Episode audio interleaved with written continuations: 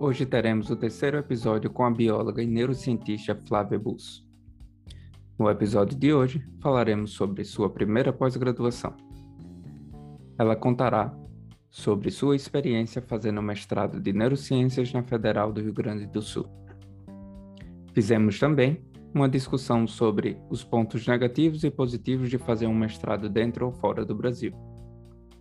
Em seguida, falamos sobre os desafios para adquirir estabilidade dentro da carreira científica e sobre o fator da aleatoriedade para se suceder dentro da carreira acadêmica. Discutimos também sobre o que achamos ser as características mais importantes de desenvolver durante a trajetória acadêmica. Por fim, Flávia explica como foi seu projeto de mestrado e dá dicas sobre como enfrentar essa fase. Espero que vocês aproveitem e até a próxima.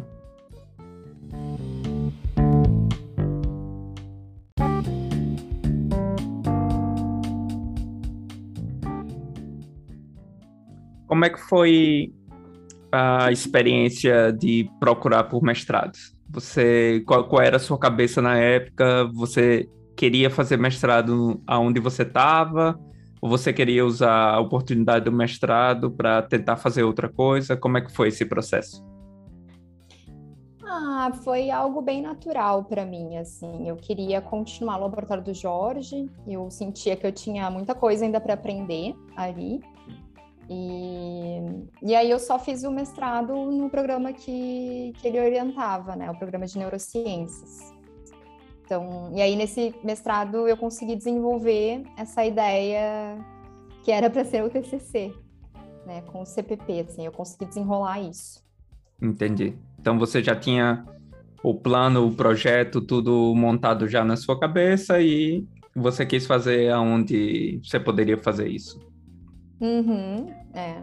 Foi problemático a, a, a parte de conseguir bolsa? Como é que foi? Não foi até, tinha bastante bolsas disponíveis. É, até antes de terminar a graduação, eu cheguei a fazer, rolou um, um edital relâmpago, assim, que sobrou, sobraram bolsas na Neuro. E eu cheguei a fazer a seleção, fiquei até em primeiro lugar na época, mas, uh, claro, estava no, no, final da graduação, eu não consegui arranjar um jeito ou de me, me formar antes, alguma coisa assim. Uhum. Mas aí, assim, isso deve ter sido, sei lá, em setembro, digamos assim. Em janeiro já tinha uma nova seleção. Então, nessa nova seleção eu fiz, fiquei, eu não lembro, sei lá, em terceiro lugar, talvez alguma coisa assim. E, e aí consegui bolsa direto mesmo, não fiquei esperando nem nada. Uhum. Então você nunca teve que passar pela situação de fazer um mestrado ou fazer um doutorado trabalhando juntos. Não, não, não dê spoiler do, do doutorado. É, só no mestrado. só no mestrado. Não, eu tive dedicação exclusiva porque eu tive bolsa.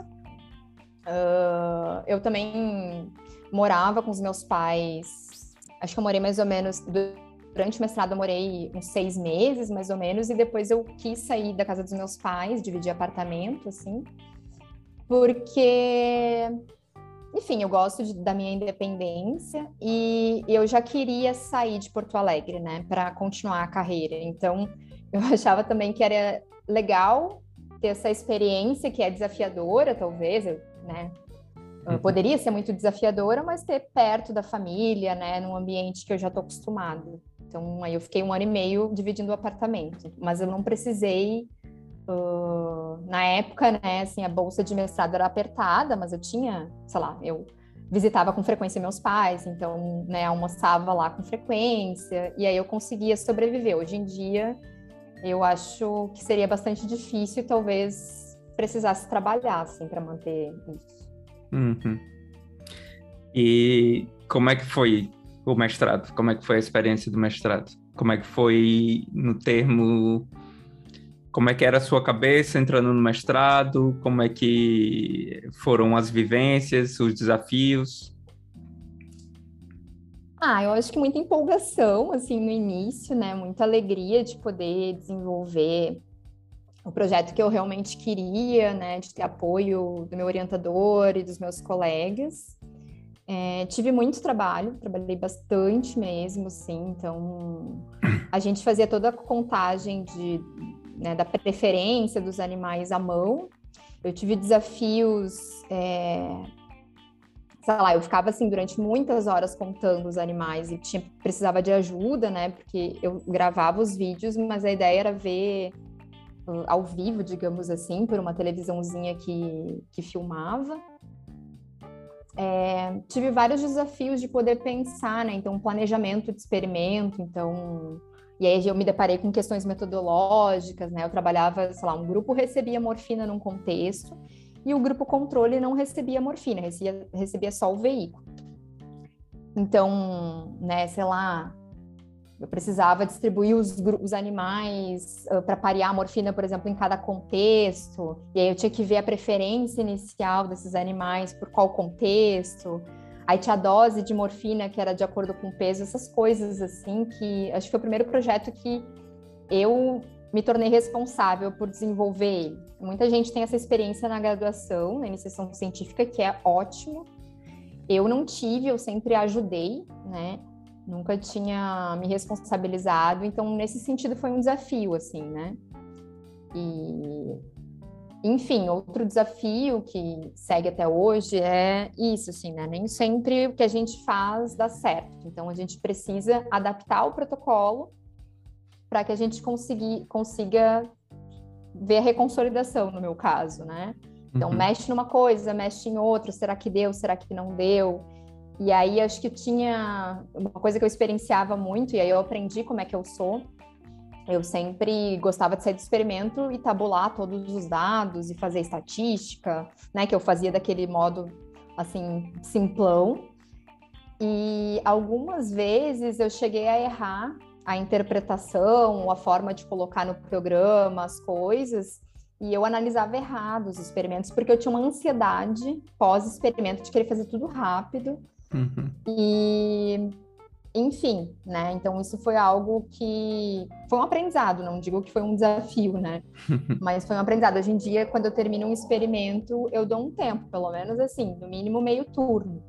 Se eu uhum. tiver de boas, não tão cansada, eu faço, porque senão eu sei que assim a frustração é grande e, enfim, né, cometer erros é algo bem ruim, né? Acontece, mas é, é ruim. Sim, sim. Você falando agora que muitas pessoas têm essa experiência na graduação e eu pensando como o estudante de universidade pública brasileira é privilegiado cientificamente falando, porque aqui eu só vejo a galera tendo esse tipo de experiência no doutorado. Sério? É, porque a graduação deles, o fim da graduação deles é meio que o meio da, da nossa graduação. O mestrado deles é meio que o TCC da graduação dele, é, da gente. E o mestrado da gente é basicamente um mini doutorado. É, você é responsável por tudo, é, pelo seu projeto, você tem menos experiência, menos tempo, mas você tem um projeto inteiro para desenvolver e para e depois escrever uma tese em cima e tal. Lá, aqui, é basicamente o TCC da gente. E olhe lá hum. o, o, mestrado. Porque você só tem que passar seis meses dentro de um laboratório. Aí esses seis só meses, seis meses. É, só seis meses assim, de seis a dez meses, é, dependendo do, do mestrado.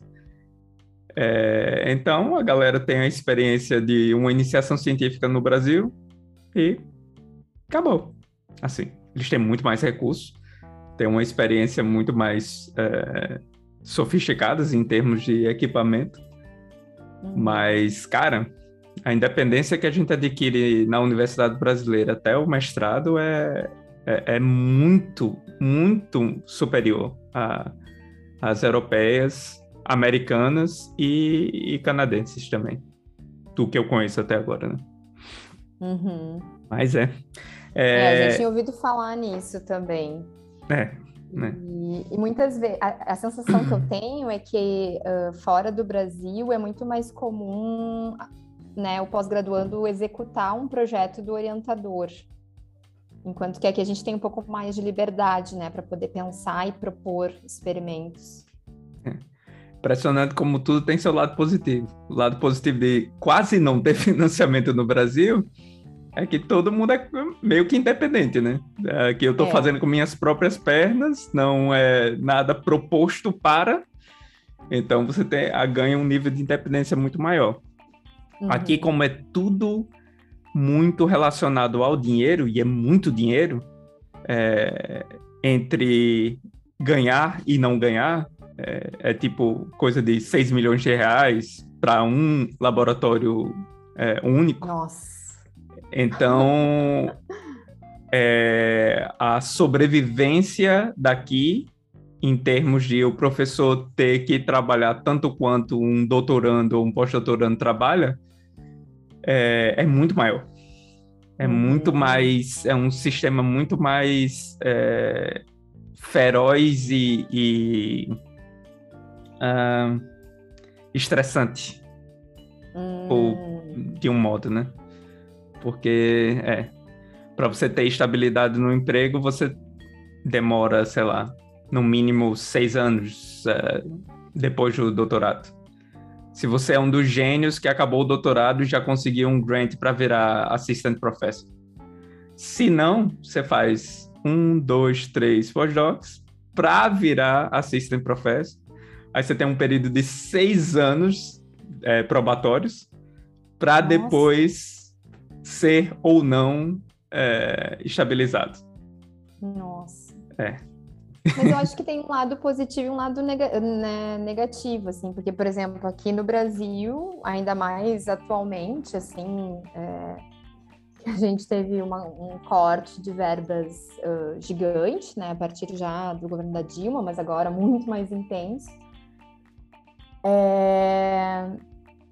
Aqui a gente faz pós-doc e a gente não tem muita perspectiva, assim, eu não tenho, por exemplo, eu não tenho certeza, eu quero a minha uhum. vontade uhum. é ser professora de universidade pública.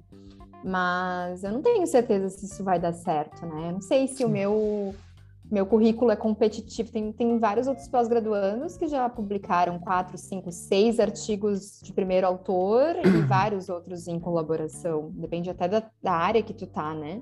Uhum. Então, sei lá.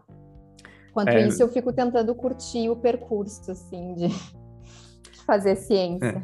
E deve, porque é. certas coisas não estão tão é, ao nosso controle. É. É isso aí. Se você teve o azar, que não é azar, que é a coisa mais comum do mundo dentro da ciência, do seu projeto não ter dado certo, e sei lá, você não conseguiu publicar ou coisa do tipo, por N variáveis, é, sua chance já vai diminuindo. Uhum. Enquanto se a pessoa, por N variáveis, conseguiu algum resultado surpreendente, a chance dele aumenta. Uhum. Mas entra uma questão de sorte e aleatoriedade muito grande na, na jogada, né? Tanto no Brasil, como também aqui. Aqui, se você imaginar que é, por exemplo, o, grant inicial para pós-doc é o VEN.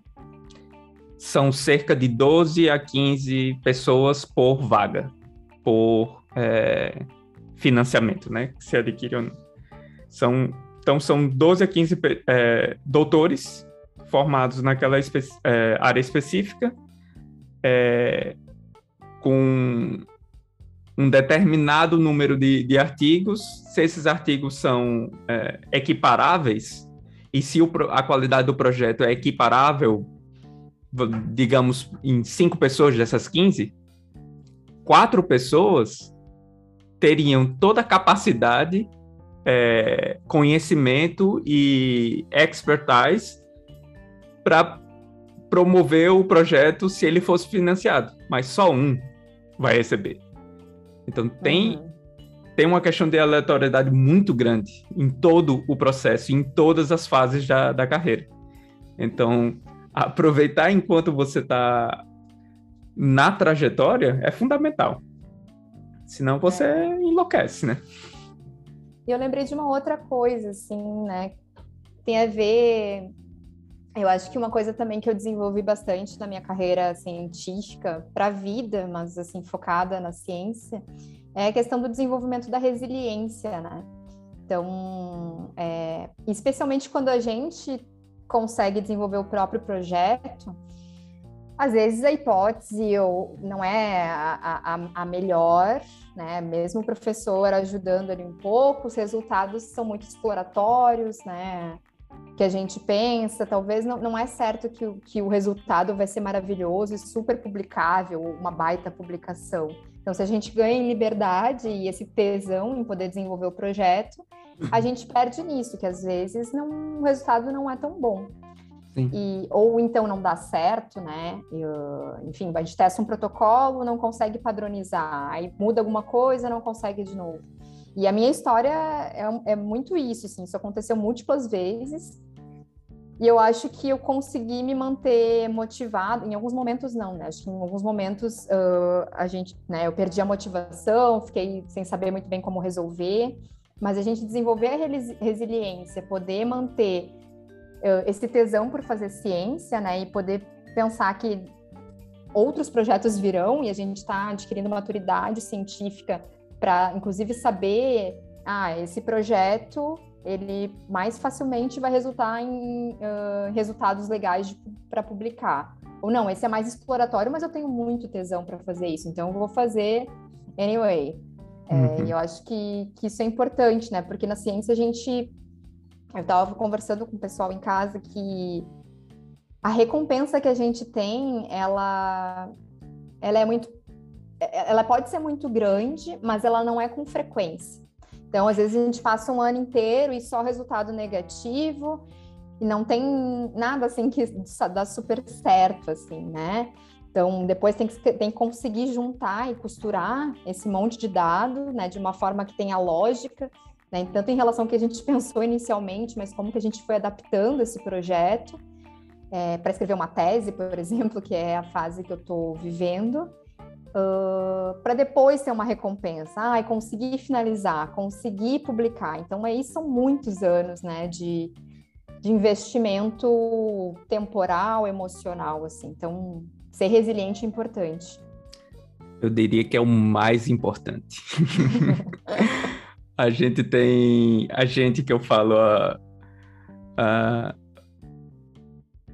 o público geral ele olha para o cientista como se ele fosse uma pessoa dotada de uma inteligência acima da média não cara é uma uhum. galera muito resiliente porque uhum. é problema em cima de problema, dificuldade em cima de dificuldade na sua rotina. Sua rotina é isso: é superar uhum. dificuldades e solucionar problemas. É isso, basicamente isso.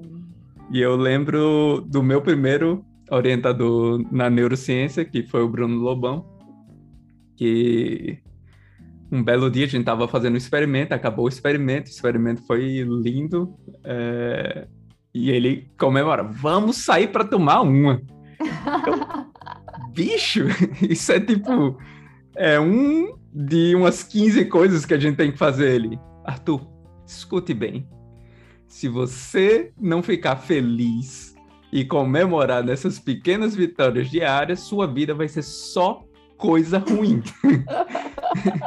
então fica feliz, vai tomar uma e, e, é isso aí, tem que aproveitar. Cara, isso foi um ensinamento lindo, porque Importante. é verdade. É, é verdade. verdade. então, como é que foi finalização do, do seu mestrado? Quais foram os principais resultados? Como é que foi o seu último ano lá? Eu fiz, eu comecei o mestrado, na verdade, no final da iniciação, padronizando aquela caixa para que os animais não tivessem preferência por nenhum contexto. E eu segui fazendo experimento, na verdade, até o início do doutorado, assim, eu fiz um último experimento. E eu acabei atrasando meu mestrado três meses, né? Eu acabei, enfim, no final, na hora que eu precisava estar escrevendo, eu estava fazendo experimento, fiz Natal, Ano Novo, experimento. Tinha que dar umas aulas no curso de verão de lá, estava fechando o apartamento, assim, a vida um pouco caótica e eu acabei atrasando. E aí eu já, já, sabia que eu queria os principais resultados do meu, uh, do meu mestrado. A ideia é que eu queria conseguir, é, né, conseguir enfraquecer as associações contextuais de um contexto que foi pareado com a administração de morfina, né, um opioide é, que tem efeito reforçador, e junto com esse modelo do CPP, eu medi a locomoção dos animais nesse, nesse mesmo contexto. E aí tem um outro modelo, né, para quem estuda drogas de abuso, que se chama sensibilização locomotora. Então, a ideia é que diferentes drogas de abuso compartilham esse efeito estimula estimulante, né, que se dá a partir do comportamento, de forma que, por exemplo, se tu administra várias vezes a mesma droga e tu der só um pouquinho da droga num outro momento, o animal apresenta uma maior mobilidade, então ele anda mais pela caixa do que um animal que nunca recebeu antes aquela substância. Inclusive a morfina, como ela é uma droga uh, depressora, a primeira vez que eu administrava nos animais, eles reduziam a locomoção e com o tempo eles iam aumentando, assim, bem interessante.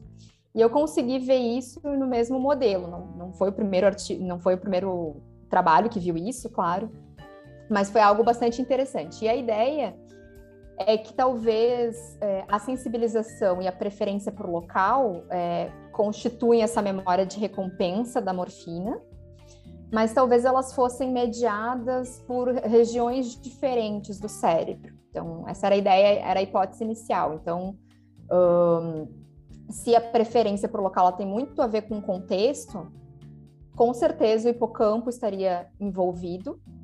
Uh, e ao mesmo tempo o núcleo accumbens, é, que é uma estrutura dentro do sistema de recompensa que está envolvido com formação de memórias é, né, desse tipo. Uh, então, a preferência poderia ser prejudicada se eu administrasse uma droga, que é um inibidor de síntese de proteínas que prejudica a reconsolidação, tanto no hipocampo quanto no núcleo accumbens. Enquanto a sensibilização é, tem trabalhos diferentes. Então, alguns trabalhos mostram que com doses pequenas da droga, essa memória ela é restrita ao contexto, e outras que em doses maiores ela pode ser generalizada a outros contextos. Então, dar uma dose da droga num contexto diferente poderia ter um resultado, né? O animal poderia não expressar essa sensibilização.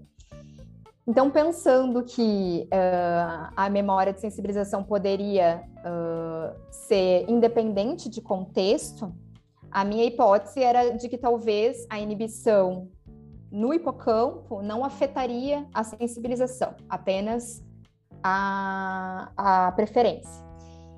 Mas, enfim, problemas né, ao longo da vida, então eu, eu consegui demonstrar que um, uma reativação, ou seja, evocação da memória, como se o animal estivesse preferindo os contextos, e depois a administração uh, desse inibidor de síntese proteica, os comportamentos relacionados foram reduzidos, né, a preferência e a sensibilização.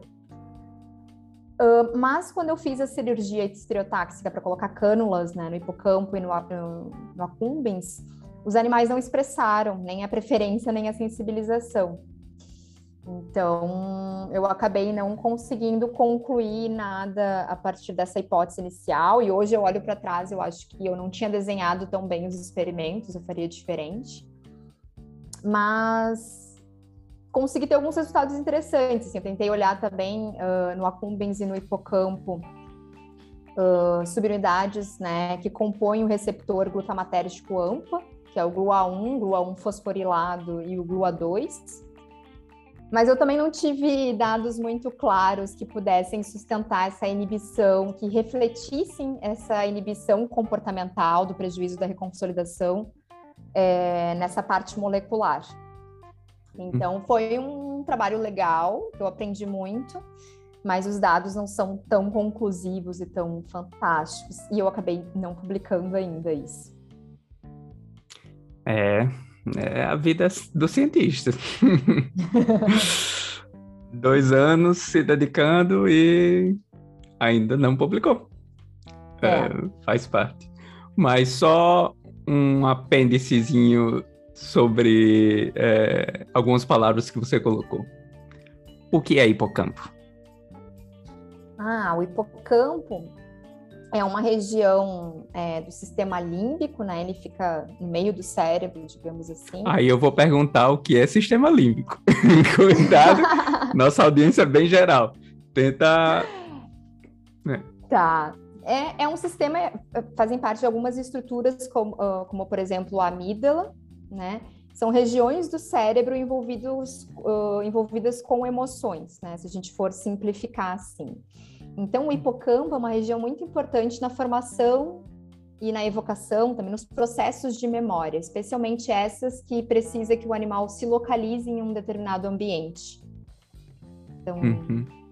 E é, receptor glutamatérgico. Ah.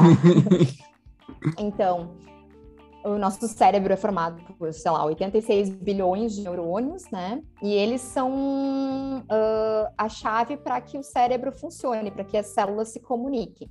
E esses uh, neurônios, eles se comunicam através de sinapses. São pequenos espaços entre uh, essas células, né? E a questão é passar uma informação, né? Uma conversa entre essas células, que é feita de forma química, né? Na maioria dos casos, né? Sinapses químicas ou seja, um neurônio que, que é pré-sináptico, ou seja, que ele está enviando informação, ele vai liberar um neurotransmissor, por exemplo, dopamina, acetilcolina e também glutamato, nessa fenda sináptica, e o, e o neurônio que está recebendo essa informação, é, ele tem estruturas que são pequenas proteínas, né, que são chamadas de receptores, que vão uh, receber os neurotransmissores ali e vão, é, e esse neurônio ele vai se modificar.